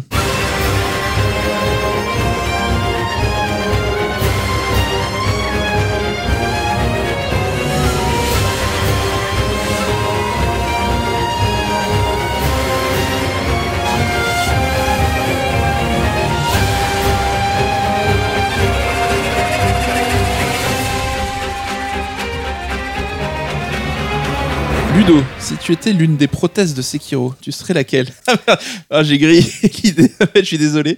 Je te parle, je te laisse réfléchir. Vas-y, euh, pendant que. Ludo nous répond. euh. Euh, je serais la Sabimaru. Alors, Sabimaru, explique un peu ce que c'est. hein. C'est le poignard qui est enduit de poison. Donc, t'es un mec un peu fourbe, c'est Ah, ce que t'es en putain. train de me dire. Oh, Ah ouais, si, c'est je- la prothèse de la fourberie. Ouais, c'est ça. Alors, je sais pas pourquoi. Je, je, je le sors là C'est comme ça. de- ouais, c'est c'est sorti de moi-même tout seul. Euh, pourquoi? Est-ce que Euh, dans les jeux, en règle générale, tu kiffes tout ce qui est euh, buff, debuff, empoisonné, tout ça, machin ou- Ouais, parce c'est mon gros plus- délire, par exemple. Oui, en plus, en général, les joueurs aiment pas trop tous ces trucs. Ah bah ouais, c'est la Moi, j'aime bien. Moi, j'aime bien, ouais. Et euh, justement, il y, a- il y a des sous-boss que j'ai complètement cheaté dans Sekiro grâce à ça. hein. Ludo, si tu étais une mascotte du jeu vidéo, dans le genre, euh, je sais pas, si t'étais Sonic, Mario ou Crash. Oui, Crash est Ah, une mascotte. si. Une mascotte du jeu vidéo. Hmm, je serais Jack Frost. Le puriste. Pourquoi Mais quel- quel est- alors, Explique-nous cette réponse. Non, Bah, non, je sais c'est pas. le- Non, non, non, non, non. En fait, celle-là, c'est celle que j'aime le plus. Ouais. Euh, si j'en étais une. La question sous-jacente, c'est est-ce que t'es une team Est-ce que t'es team Sony? Est-ce que t'es team Nintendo? Ah, c'était ça. Laisse Bah pas, ouais, laisse ah pas ouais. mettre t'embrigader dans ces débats. Ah ouais, d'accord. Euh, T'aimes bien les plombiers, non, les plus- hérissons? Non, non, mais je- je- dans les mascottes très connues, euh, Ouais. je dirais plutôt Sonic. Ah Je dirais Ah. plutôt Sonic parce que c'est mon, ça a été mon premier vrai jeu. Des goûts de chiottes, donc. Ah. Voilà. Et donc en règle générale, t'es quand même team euh, Mega Drive euh, Non, pas du tout. Merde. Non, non, moi je suis Team Sony à fond. Team? Sony. Sony et Sonic. Mais euh, donc, Crash, euh, euh, Crash, non, Crash, je le trouve dégueulasse. Putain, c'est ouf. C'est très contradictoire. Bah, Parce non. que normalement, euh, moi, de ce que j'observe, c'est que si t'es Team Sonic, par extension, des- tu peux aimer, euh, tu vois, Crash, le côté rigide et tout, mais t'es pas forcément Team Mario. T'aimes bien Mario? Non, Mario, je le trouve dégueulasse. Ma- Mario, Mario, je le trouve Je moche. quitte ce Crash, je podcast. Attends, j'ai dit Team Sony, hein, pas Team Sony. Ouais, mais t'inquiète. Team Sony. Moi aussi, je suis Team Sonic. je suis Team Sony euh, pour les, pour les jeux incroyables, les licences incroyables qui ont démarré sur la PS1, tu vois. Le mais pas du tout pour Crash. Euh, et ouais, non, Mario. Non. Mais Mario, je me rappelle en plus que même quand j'étais petit, que j'avais 6-7 ans, je le trouvais déjà ridicule en fait. Et dégueulasse. Voilà. Par contre, Sonic, je le trouvais très classe à l'époque. Ludo, si tu étais une molécule chimique, laquelle tu serais Une molécule chimique. Alors Ludo, Qu'est-ce pour ceux qui ça, ne savent pas et ne comprennent pas les vannes depuis tout à l'heure, c'est que tu as un background de, de chercheur dans la physique. Est-ce qu'on peut dire euh, Docteur Ludo Chimie, pardon, docteur Ludo. Docteur Ludo un peu, non Oui, oui, oui, docteur. Docteur Ludo. Voilà, Docteur. hein, on vous l'appellerait comme ça maintenant dans les salons sur Twitter. Euh... Putain, mais pourquoi j'ai ça qui me vient encore Ah mais non, balance, ça, non, ça, non. ça- ça rejoint le Sabimaru, quoi. Mais Ah, vas-y. un truc de fourbe encore. c'est Un, un- truc chiant, tu vois. J'allais dire dioxyde de carbone. le truc qui tue les gens. Dioxyde de carbone, le, bah, le truc qui nous fait. Bah, en fait, c'est pas quelque chose qui. Enfin, ça nous fait chier, hein, parce que ça fait le réchauffement climatique, et etc. Mais aussi, ça, ça cherche à nous rendre un peu humbles, tu vois. Et, euh, et c'est une molécule extrêmement solide. Voilà. Donc tu es un mec humble et solide. C'est ça qu'on veut. Ludo, si tu étais une saison, tu serais quoi Une saison, je serais l'automne. Hmm. Parce Parce- que tu aimes bien les feuilles de Sekiro Parce tombe, que- euh, Un peu mélancolique. Un peu Parce que même. bon, j'aime pas les très fortes chaleurs. Euh, et j'aime euh, j'aime les couleurs de l'automne. Mm. Voilà. Il est bien ce Ludo, moi j'aime bien. Je vois quelques traits communs là, ça sent des Surstrike encore plus trollesques que d'habitude. On va terminer sur le thème numéro 3 de l'émission. Qu'est-ce que raconte en fait Sekiro? L'histoire est-elle si simple au final? Et c'est l'occasion de développer un peu quelques thématiques euh, dont tu nous fais part dans le livre. Et là, on va compter sur toi hein, là-dessus euh, dans cette partie parce que nous faire un petit topo sur bah, la question de l'immortalité par exemple. C'est quelque chose qui est vraiment au cœur de Sekiro. Alors l'immortalité, donc bah tu la retrouves partout dans Sekiro en effet, mais pour moi c'est pas le, c'est pas disons le plus important. Pour moi l'immortalité c'est un outil qui euh, sert à développer des thématiques euh, vraiment profondes derrière Ouais. en fait. Donc euh, bon bah de manière évidente l'acceptation du déclin et de la mort. Euh, donc ça, plein- c'est quelque chose qu'on retrouve chez de nombreux personnages du jeu. hein. C'est ça. Bah, en fait, t'as des personnages dans les deux camps. Ceux qui acceptent et euh, ceux qui refusent. Et ceux qui refusent, bon, bah, c'est globalement les antagonistes. Donc, euh, t'as la chouette. La chouette, c'est un personnage qui, selon moi, a surtout très peur de vieillir, qui ne veut pas vieillir, euh, qui ne veut pas s'affaiblir, puisque c'est un personnage pour qui le, la, la puissance combative, c'est ce qu'il y a de plus important. D'ailleurs, euh, il, il en est même à, à dire qu'il est fier de, de Sekiro au moment où Sekiro le tue, en fait. Il y a que Mm. à ce moment-là qu'il éprouve, on va dire, une sorte de. qu'il exprime plutôt une sorte de respect pour son fils. Et c'est Euh, marrant même avec- la façon dont il est montré dans le jeu ce personnage, c'est que la chouette, donc c'est censé être un papy, hein, il est monstrueusement énorme. C'est-à-dire Ouais. que c'est un, il fait deux fois la force- taille. De... C'est une force de la nature, ça, en fait. C'est une force de la nature. Et euh, lorsque tu le combats euh, dans le domaine Hirata, Donc dans un flashback. euh, Voilà. Donc dans sa Eh ben, jeunesse entre guillemets. il est beaucoup beaucoup plus vif, beaucoup plus fort que la fois où tu le combats en haut du château d'Ashina, parce que ça se passe trois ans après, il a vieilli et il peut plus faire la même chose. Donc il peut plus faire par exemple euh, les attaques risquées, il a aucune attaque risquée en, en haut du château d'Ashina, alors qu'il en a plusieurs euh, à Hirata, il peut plus utiliser sa chouette euh, illusoire, là il est plus du genre à sauter partout. En et, ans, il a pris un coup de vieux quand même. Il a pris un gros coup de vieux et il utilise plein de techniques très sournoises pour compenser. Donc Hmm. il y a la fumée, il y a le poison, il y a les shurikens, voilà. Donc de toute façon, ce personnage, il arrête pas de parler de la vieillesse tout le temps, en fait. Même c'est pas forcément la sienne. Des fois, il parle de celle d'Ishin ou quoi, mais ses dialogues, il y a toujours un rapport à la vieillesse. Donc clairement, c'est un personnage qui veut pas vieillir. Et euh, alors, il a une autre euh, ambition hein, derrière. Il dit, je vais devenir euh, le chef du Japon, euh, etc. Dans la fin, Shura, tu le vois, hein, il se gargarise une fois qu'Ishin est mort. Bon, après, il se prend l'épée de, de Sekiro dans le dos. Mais je pense que son ambition principale, c'est pas celle-là. C'est surtout de, de pas vieillir, de rester fort, en fait. Et de toute façon, il y a vraiment les deux camps de tous les personnages, et chacun se positionne par rapport à cette question. euh, En... Ouais. Et c'est lié à la domination et au pouvoir aussi. euh, Bah, le, Chacun veut exercer. Quoi. le, le- bah, le plus intéressant, je trouve, dans tout ça, c'est Genichiro. Ce Genichiro, lui, c'est pas sa propre mort qu'il refuse, c'est la mort de son clan. Ouais. Donc il Alors- est aussi contre la mort de quelque chose, la disparition de quelque chose, mais c'est son clan. Qui en fait est sa mère adoptive, hein, quelque part. Ouais. Puisque à la base, Genichiro, c'est un paysan. Donc euh, voilà. Donc il a une énorme reconnaissance pour son clan, et il veut sauver son clan de le- la destruction qui s'annonce. Et il est prêt à se tuer lui-même. C'est ce qu'il fait. Il se sacrifie lui-même, qui est jeune, donc il sacrifie la jeunesse pour ramener un vieux. Ouais, donc vie. Et ça, c'est vraiment très symptomatique. C'est son grand-père adoptif, c'est ça, c'est Ishin qui est le, C'est donc Ishin. le boss de fin du jeu. Voilà. Et Ishin d'ailleurs lui reproche immédiatement quand il se fait ramener en Ouais. disant euh, pauvre con, enfin je sais plus quel est le terme. Ah oui, parce qu'en fait, le futur, ça qui dit pauvre con. le futur d'Ashina, c'est Genichiro, c'est pas Ishin. Ishin, en- euh, Genichiro, ce qu'il fait à ce moment-là, c'est qu'il ressuscite une sorte de, de vision glorifiée d'Ashina du passé. Tu vois, il veut euh, re- reproduire le passé. Donc, euh, Voilà, Il y a cette idée qui est un peu contre nature, comme tu dis. Hein. Sacrifier la jeunesse pour ramener du vieux, c'est euh, tout c'est aussi le, le propos euh, contre cette stagnation, là aussi, où certains personnages vont s'opposer à ça. Mm. Et ce que Genichiro ne défend pas du tout. Quoi. Euh, On parle de stagnation du sang, de stagnation. euh, des- c'est au-delà des personnages, c'est presque même Ah. le message de Miyazaki. Euh, Ludo, tu vas nous en parler, c'est que sa prise de position euh, face à ça, il donne son avis. Ouais, ouais. Bah, la stagnation, c'est un peu la, la conséquence de l'immortalité dans ce, dans ce, dans ce jeu. Euh, alors, il y a le thème de l'eau qui est très important, hein, puisqu'il y a la source, etc. Bon, bah, une eau qui se porte bien, c'est une eau qui coule. Mm. D'accord? C'est comme une vie, en fait, qui coule, le temps qui s'écoule. Et euh, une, eau, euh, une eau pourrie qui apporte la mort, c'est une eau stagnante. D'accord? Donc, on retrouve là le, le thème de la stagnation. Une eau qui a stagné, ben, c'est plus de l'eau qui te, qui, qui te rend vivant, c'est une eau qui peut te, te, te tuer. C'est aussi une eau remplie de, de parasites. Donc là, tu as les mille pattes. Les mille pattes, ça rejoint cette idée-là. Euh, donc c'est de la corruption. Donc voilà, immortalité amène stagnation, amène corruption. Donc ça, c'est le message de Miyazaki, ouais. Que, en gros, son message, c'est, enfin de ce que je comprends, hein, il ne faut pas euh, vouloir que les choses euh, durent éternellement. Il faut accepter l'éphémère. Euh, la beauté de l'éphémère. D'ailleurs, tu as, le, aussi la thématique du sakura, le cerisier, hein, qui normalement ne fleurit que deux semaines dans l'année. Là, tu as des cerisiers persistants, donc qui fleurissent tout le temps parce qu'ils sont Oui. immortels. Donc partout dans le jeu, tu as comme ça des, des symboles qui essaient de te rappeler que euh, l'éphémère, ben, c'est bien. Et la stagnation, ah, pardon, excuse-moi. Non, vas-y, vas-y. Mais la stagnation des idées aussi, c'est est-ce que tu vois, il va continuer euh, ça, fait, ça commence à faire quelques années que Miyazaki euh, fait des Souls. Il- on voit sa formule évoluer, on voit euh, Bloodborne, Sekiro maintenant. euh, Et ce- on a parlé aussi peut-être de ces joueurs qui voulaient pas trop que la formule évolue avec Sekiro. hein. Ouais. Ouais, c'est ça. Il y a aussi toute une sorte de message méta un petit peu derrière de est-ce que From Software doit continuer à faire toujours la même chose, toujours les mêmes jeux Euh, parce que bon, on a, on a un petit peu. Il y a des gens qui avaient reproché à Bloodborne hein, de ressembler un petit peu trop à Dark Souls. C'est vrai. Euh, là, on voit qu'il a fait quelque chose de différent. Il faut savoir que Dark Souls 3 et Bloodborne, euh, il n'était pas encore président lorsque les projets ont été lancés.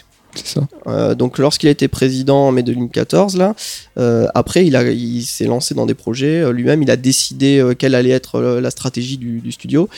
Et il a lancé bah, Déraciné, qui est un jeu de réalité virtuelle qui n'a rien à voir avec les Souls, euh, ou avec Armored Core par exemple. Et, euh, et Sekiro. Et maintenant Elden Ring. Donc on voit qu'il a envie de, de tester des nouvelles choses. Et il montre que, ben, toujours pareil. Moi, je, voilà, serais, le- je serais très étonné que euh, Elden Ring soit un rip-off de Dark Souls. Vraiment, je pense. Enfin, je serais vraiment sur le cul et même euh, ça serait contradictoire vis-à-vis de ses idées, de ce qu'il veut véhiculer, que ça soit un simple Dark Souls-like. Non, Bah, il mais déjà, t'as le hein. monde ouvert, qui va être une nouveauté. Ouais, mais Dark Souls, enfin quelque part, tu vois, Dark Souls 1 l'était déjà un petit peu. Après, Miyazaki a clairement dit que les Dark Souls, pour lui, c'était terminé. Ouais. Alors, il condamne pas la série en disant que si quelqu'un chez From Software un jour vient le voir pour reprendre la saga, il s'y opposerait pas si le mec a une vision qui lui correspond, enfin, qu'il trouve intéressante. Mais euh, c'est un mec qui tue un peu la poule aux œufs d'or au sommet de sa gloire, quelque part. quoi. Shadow of the Colossus, Elden Ring. Monde ouvert avec des boss. Bah, il Parce pense que- que... oui, il pense que la santé créative du studio dépend de, de ça, du fait de se renouveler, euh, de pas faire toujours la même chose. Euh, et puis j'ai l'impression qu'il est bien parti quand même parce que Sekiro, ben, ça a quand même été un succès commercial. hein. Je veux Oui, dire, oui, au il bout avait- de, Ah oui, au oui, bout de 10 carrément. jours, il y avait 2 millions de ventes. Maintenant, il en est à plus de 4, enfin, il en est à 4 millions en gros euh, aux dernières nouvelles. Euh, Elden Ring, pff, ça va cartonner. En plus, il y a, Au y a- niveau marketing, c'est pas mal. il y a George euh, R. R. Martin avec lui, donc euh, c'est sûr ça va fonctionner. Pas folle, la guêpe, il est président. Caution Game of Ouais, Thrones. pas folle, pas folle, pas folle. Non, Moi, je pense qu'il sait très bien ce qu'il fait. Euh, je pense que c'est le bon choix de- d'arrêter euh, Dark Souls. Après, oui, c'est pas dit qu'il y aura pas un Dark Souls 4 un jour. hein. De toute façon, il avait dit euh, si un de ses collaborateurs veut le faire, euh, Oui. Peut-être qu'il fera. Quoi. Med, Toujours sur l'immortalité, ce qui est intéressant aussi, c'est que cette thématique est aussi prise dans le gameplay. Il faut savoir que le héros est immortel Ouais. et euh, on sans rentrer dans ce débat de la difficulté, c'est quelque chose qui est expliqué dans l'univers, dans le lore, de toujours ressusciter. C'est, il a pris ça comme point de pivot aussi euh, pour expliquer euh, un petit peu euh, le- la, la façon dont on joue à Sekiro et c'est toujours intéressant de voir à quel point les jeux From Software sont un ensemble cohérent et moi c'est vraiment à chaque fois quelque chose que je trouve vraiment mortel quoi. Ouais, c'est ça. Bah, tu, tu l'as subi, quoi, l'immortalité. Vraiment, tu l'as subi dans le jeu, en, ressusci- enfin, en, tu- en mourant et en ressuscitant à de multiples reprises. Donc, tu l'as. Tu, voilà, tu l'as vu, tu. Et Parce que Lou veut s'en extirper de ça. lui en fait il, il s'en fout un petit peu quelque part tout ce qu'il veut lui c'est servir son maître oui, c'est pas tant après sa volonté. Kuro que- se rend compte qu'il est en train d'affliger Sekiro d'une vie euh, dégueulasse euh, à mourir en boucle Euh, mais lui je pense que il, bon il s'en fout un petit peu tout ce qu'il veut c'est euh, c'est le coach qui veut. c'est servir Kuro.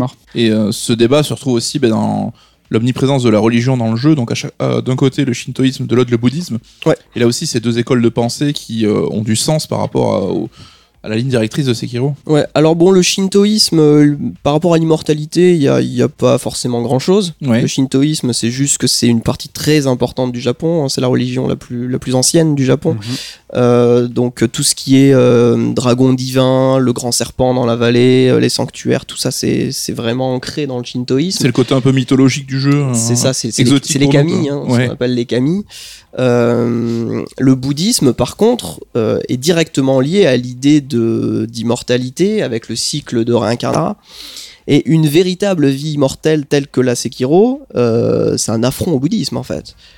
Parce que normalement, tu es censé en fait euh, ressusciter euh, dans une. Enfin, te réincarner euh, et avoir une existence qui dépend de ce que tu as fait dans ta vie précédente. D'accord? C'est le karma en fait. hein. Donc si tu as fait que de la merde pendant ta vie, eh ben, tu auras une vie future pourrie quoi. Ouais.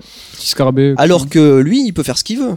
Finalement, il tue, euh, il tue des ennemis euh, et, et il a aucune conséquence. Il y a aucune conséquence de ses actes. Donc, euh, il, euh, ouais, il est, c'est une sorte d'affront au bouddhisme en fait. Et ça met en scène aussi quelque part un fanatisme religieux avec justement ces moines bouddhistes dans le temple Simpo Ouais. qui ont pris à cœur cette recherche de l'immortalité à contre-pied complet de ce qu'ils sont censés croire. hein. Ah complètement.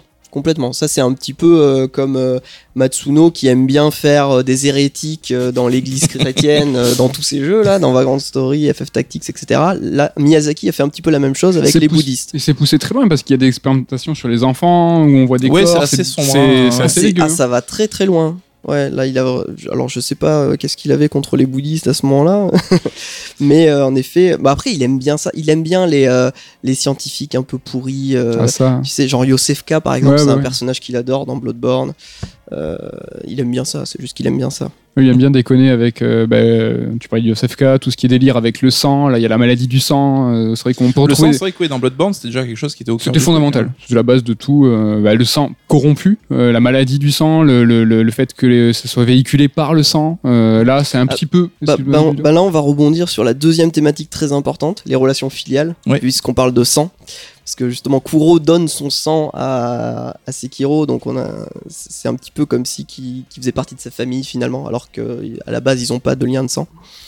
Euh, les relations filiales euh, sont aussi très importantes dans le jeu. Ça, c'est Euh, marrant parce que c'est un truc qu'on a discuté quand t'écrivais le bouquin, Ouais. qui est évident, mais que j'avais même pas tilté en jouant. Pareil. Et là, c'est que tu me disais, tous les persos sont soit fils d'eux, soit père d'eux, Ouais. et c'est des dynamiques qui, qui entretiennent tout le jeu, quoi. Même les PNJ en fait. Tu prends euh, le, le furet là, euh, furet chapeau noir, c'est ça?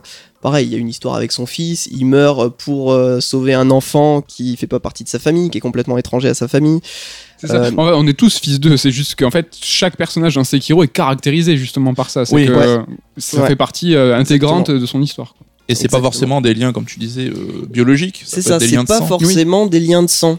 Alors c'est marrant parce que Bloodborne ça veut dire transmis par le sang. Et là on se retrouve avec un petit peu l'inverse. Tu prends les trois personnages euh, d'âge moyen du jeu, ce sont des enfants adoptés. T'as Sekiro qui est adopté par la chouette, t'as Emma qui est adoptée par Orang-Outan, et t'as Genichiro qui est adopté par euh, le clan Ashina. Des adoptions il y en a dans tous les sens dans ce, jeu. Pour montrer que euh, il n'y a pas forcément besoin de, liens de sang pour faire des liens très forts. Et, euh, et ça rejoint bah, l'acceptation de, la mort quelque part, parce que bah, si tu acceptes la mort, ça veut dire que tu acceptes aussi qu'il y ait une génération qui te remplace, une nouvelle génération qui te remplace, tes enfants. Et globalement, bah, tu vois que les personnages qui refusent la mort, c'est ceux qui se servent des enfants euh, pour euh, arriver à leurs objectifs, alors que ceux qui acceptent tout à fait la mort, comme, comme Sekiro, comme Emma, etc., ils sont prêts à mourir pour protéger Kuro, protéger euh, d'autres enfants pour d'autres personnages. Oui, il y a une thématique un peu d'héritage. On sait que Miyazaki a eu un fils qui a pu. On sait que les créateurs, hein, ils, mettent de- ils mettent du leur euh, entre eux, mais moi ce que je vois, c'est la forme d'héritage un peu complète. Tout à l'heure, Nico t'en parlait, c'est est-ce que la, euh, From Software a une responsabilité à parler du Japon, du Japon féodal, de l'histoire? Et en fait, on l'a vu, le shintoïsme et le bouddhisme, c'est quelque chose qui est super important. Ils avaient aussi, eux, à véhiculer en fait leur histoire euh, religieuse et historique. Et c'est la première fois qu'ils prennent à bras le corps un peu, je trouve, tu vois, cette, cette thématique. Alors oui, Bloodborne, Dark Souls et tout, c'est de la dark fantasy, mais tu vois, ils ont pas du tout touché à tout ça, tu vois, catholicisme. Tu vois, c'est Ouais. c'est- c'est évoqué à peine parfois par des, des architectures ou ce genre de choses. Mais ça part pas euh, entre guillemets en couille euh, vraiment euh, sur euh, sur euh, la dénonciation. Comme tu vois, on parlait de Matsuno tout à l'heure, Mhm. euh, où lui il va un petit peu plus franco là-dessus. Là, ils ont toujours gardé un peu de distance. Sur Sekiro, il y a justement cet héritage, on parlait du, du lien filial, mais aussi cet héritage par rapport aux religions. Je pense que vraiment, il y a une sorte de, de, de responsabilité qu'il a- qui- qui- qu'ils ont assumé pour la première fois avec Sekiro. Peut-être qu'ils connaissent mieux le sujet aussi, quelque Ouais. part. Bon, voilà, ils mais on connaissent connaît bien leur bien le- histoire, ils connaissent bien leur. euh, le, le leur syncrétisme, ça leur fait pas peur aux Japonais. C'est vrai. Et c'est vrai que Mais, faire euh, le jeu dans un cadre plus proche et peut-être plus rassurant, ça leur permettait d'aller plus loin dans ce qu'ils voulaient dire. hein. d'être ouais, d'être moins, euh, d'être plus franco, retenue, tu vois. ouais, Ouais, ouais. c'est ça. Je pense Bah, ce que j'aime bien, c'est que lorsque, lorsque on lui demande pourquoi l'ère Sengoku, pourquoi est-ce qu'il a voulu faire ça, il dit c'est parce que c'est une, une période de l'histoire qui, est en- qui est en train de, de mourir en fait. C'est, euh, On arrive à la fin de quelque chose, on arrive à la mort d'une période historique, donc c'est la période où euh, tous les clans se foutaient sur la gueule en gros, voilà. Et on arrive au moment où euh, bah, il y a un shogun qui a réussi à unifier le pays et qui est en train de décimer les derniers clans qui s'opposent à lui, dont le clan Ashina. Donc euh, le ministère de l'Intérieur qu'on voit dans le jeu, c'est ça, ce sont les forces centrales, c'est le shogun qui est en train de récupérer tout le pays, quoi. Donc euh, même le, le monde lui-même est en train de mourir en fait. On arrive à la fin de quelque chose. Et ça, c'est super bien fait. Excuse-moi, je te coupe. Dans Ouais. Sekiro, c'est hyper bien fait. On le voit. Et c'est l'une des rares fois où dans les Souls, t'as un décor qui évolue et qui se détruit.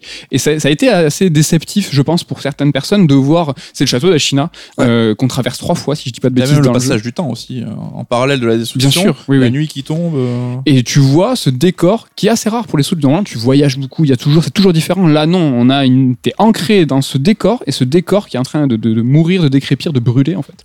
Et je pense que ça, c'est ultra volontaire de dire, je, je, je vous mets là et vous allez être posé et vous allez constater ce déclin Ouais, en fait. t'es directement témoin de la destruction. Bah, tu vois les attaques du ministère, euh, tu vois à la fin le château qui brûle en plus avec ce combat final absolument splendide, euh, qui a, qui a en plus pas beaucoup de sens. hein, finalement, on arrive vraiment à la fin de quelque chose et il faut l'accepter justement. Parce que t'es désarmé, toi. Accepter. Hmm? T'es désarmé, tu peux rien faire. T'as beau être, tu as sur- surpuissant en tant que personnage, tu peux éclater n'importe quel boss euh, jusqu'au démon de la, c'est quoi, démon de la haine, démon de- ouais, Les mondes de minuit. démon. de- tu vois, t'es vraiment, t'es surpuissant. Pour autant, tu n'arriveras pas à contrer justement cette décrépitude, de- le, l'amour- le temps, euh, la destruction. Quoi. Ça, Mm. tu peux rien y faire. Quoi. Ouais. Et en plus, c'est pas c'est c'est pas son c'est pas son job. C'est qui lui il est. Ouais, je passe pas, c'est pas moi de faire ça. C'est pas mon travail, monsieur.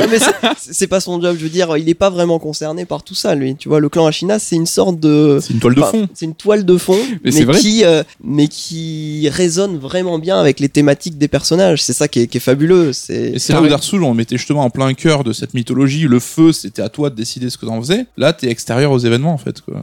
Et vous avez grave raison, et je me vois moi traverser justement ce, ce dernier, ce dernier versant du château d'Ashina en flamme, où t'as les gens qui se battent. Ça c'est génial, t'as des mises en scène, c'est super rare ça dans Mhm. les Souls, où Ouais. t'as des, des combats qui se. Et en fait, toi, tu, comme tu dis, c'est pas son job. Et je me vois, tu sais, tracé. parti. Tu sais, je m'en bats les couilles. euh, C'est pas ma guerre. et, tu, quoi. et tu combats les deux clans. Tu t'en fous, les deux côtés en fait. Tout ce qui, qui est devant toi, tu, tu le détruis. Ouais, ouais, vous Tout avez ce que raison. tu ouais. veux, c'est sauver en fait ton, ton enfant quoi. C'est ça. Voilà, Ouais, alors je- c'est ton maître, mais c'est pratiquement ton enfant à la fin. ouais. Enfin, on l'a tous, enfin, on l'a tous pris comme ça, tu vois. Oui, je euh, pense quand t'as le seul choix dans le jeu qui te suggère de trahir euh, Kuro pour t'allier à ton maître. Enfin, t'as la responsabilité, ce qu'il appelle le code de fer, je crois. C'est Mhm. est-ce que t'es fidèle à ton code Shinobi ou est-ce que tu trahis ton code pour euh, un peu euh, affirmer ton amour pour l'enfant? Ouais, ben là, c'est un- moi, je l'ai un peu pris comme c'est trahir le père ou être le père, tu vois. C'est euh, je, vais- je reste dans ma position de, de subalterne, donc je, re- je, je respecte mon maître ou non, je vais, je vais lui le tuer parce qu'il il dit de la merde et je vais devenir le père, celui qui est responsable. Ou alors, encore une fois, euh, ça rejoint la thématique de est-ce que je protège la jeunesse, le, le renouveau, ou est-ce que je reste je, dans euh, Ouais. quelque chose de, de conservateur de ton père. Voilà. Est-ce que c'est le Sekiro, c'est le jeu le plus personnel de From Software ou de Miyazaki? Le plus personnel, le plus personnel, le plus personnel.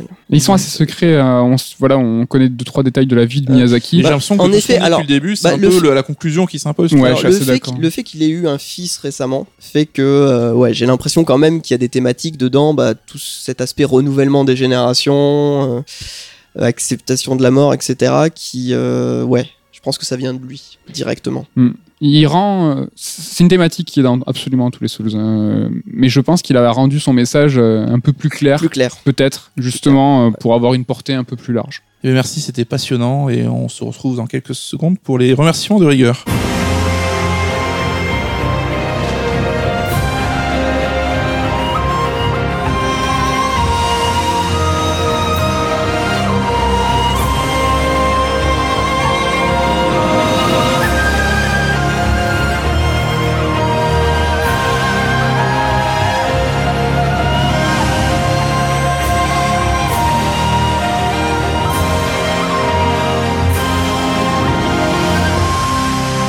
Est temps de conclure cette émission et pour cela, on vous renvoie évidemment vers le bouquin Sekiro écrit par Ludo si vous voulez un petit peu pousser la réflexion sur tous les sujets qu'on a à peine effleurés dans cette euh, émission.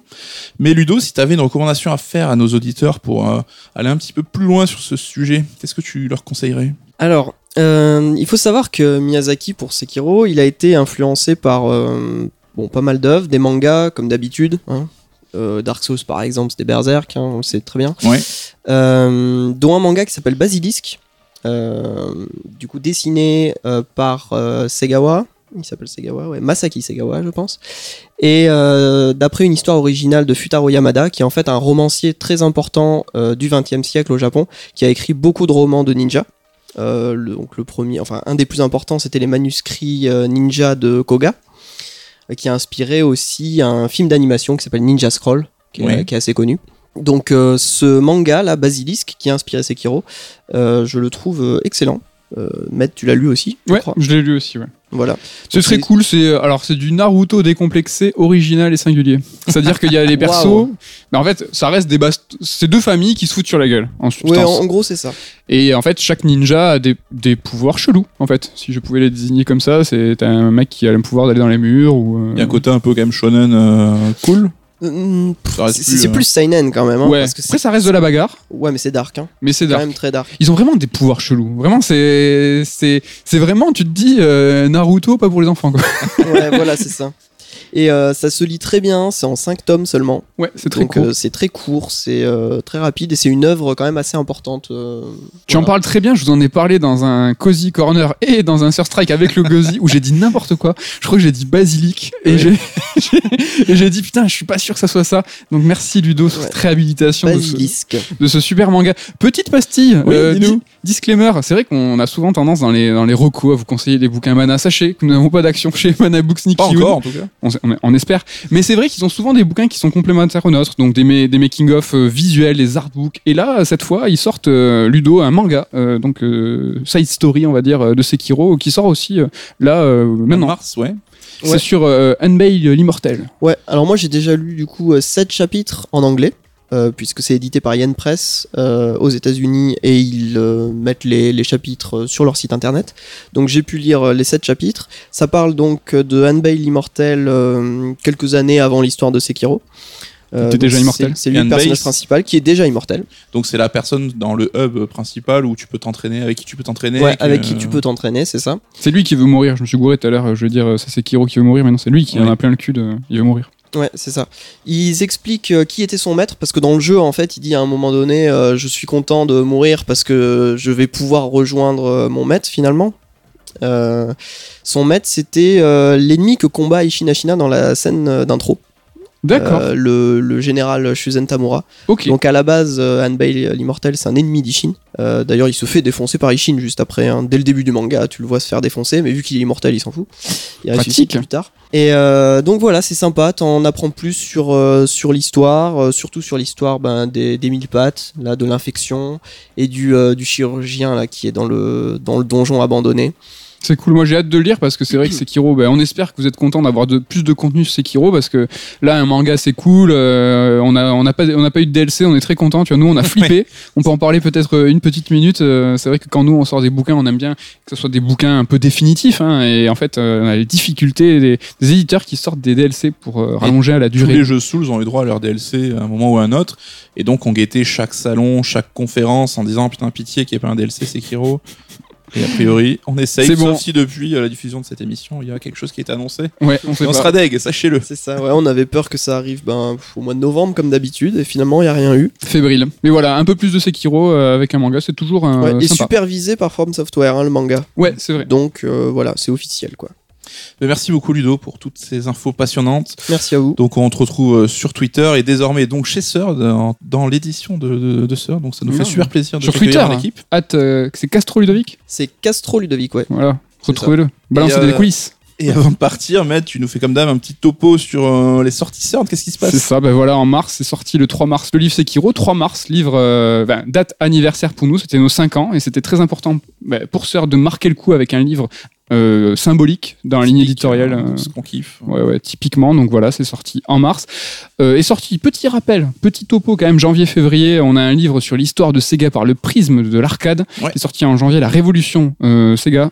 Euh, Attends, la Révolution Révolution. arcade de Sega. La Révolution arcade de Sega. 1945 à nos jours, qui est passionnant. C'est ça, qui est très bien. Par Ken Horowitz. En février, notre premier bouquin sur euh, une série télé, The Leftovers, cette, euh, cette merveille, euh, par Sylvain Romieux, expert. Le Souls. pourquoi, le pourquoi il était occupé. euh, Voilà, c'est ça. Donc, euh, le, ce fin limier euh, qui a su déco- découvrir chaque petit détail des Souls, eh ben, il s'est intéressé à une série et c'est pas, pas des moindres. Donc voilà, ça c'était février, mars, Sekiro. Et, et petit mot pour le mois prochain, en avril, l'œuvre de Peter Molineux, donc euh, voilà, qui a participé euh, au bouquin, plus de 20 heures d'interviews sur euh, donc les coulisses de ses jeux, mais la- les coulisses de sa vie de créateur. C'est surtout ça, c'est sa vie de créateur. Donc le livre s'appelle Les trois visages d'un créateur. Donc voilà, c'est vraiment tout, tout, tout ça, toute sa vie et témoignages. euh, c'est assez touchant. On est super fiers de pouvoir le publier. Ouais, donc quand ça- on connaît le personnage, on sait que c'est quelque chose de passionnant à découvrir. hein, Qu'on aime ou pas ses jeux, hein, d'ailleurs, ou son travail en général. C'est même pas le but. Hein, c'est on, on l'évoque. euh, Les jeux sont évoqués à travers des, des encarts pour rappeler un petit peu à ceux qui ne connaissent pas vraiment toute, les- toute la création de Peter Molineux. C'est vraiment la- les coulisses de d'un développeur qui est parti de rien, qui a créé un genre, puis finalement a créé un studio, qui est parti, euh, voilà, plein de péripéries, péripéries, péripéties. C'est pour avril. Euh, ben, merci Med hein, pour ta présence dans cette émission. Merci à toi. Merci à Faskill aussi qui va nous faire le montage toujours parfait de, de ce programme. De ce programme, un truc, je suis Oh là Thierry là. Roland euh, dans les années Twist. Et merci à toi Ludo. Et pour nous quitter, tu vas nous, nous parler d'une petite musique que tu as voulu placer dans cette fin d'émission. Est-ce que tu peux nous dire euh, laquelle est-ce? Oui, alors à la base j'étais parti sur une autre, mais finalement euh, je mets celle du générique de fin, en fait, de, de Sekiro, la musique du générique de fin de Sekiro, parce que elle symbolise parfaitement le, le voyage de, du, du protagoniste et euh, les thématiques dont on parlait euh, avant. Il y a plusieurs leitmotivs en fait qui apparaissent, celui de Dame Papillon, celui de, de, de la chouette, celui de Kuro. Et c'est en musique, en fait, en 6 minutes de musique, on a euh, toute l'histoire du personnage.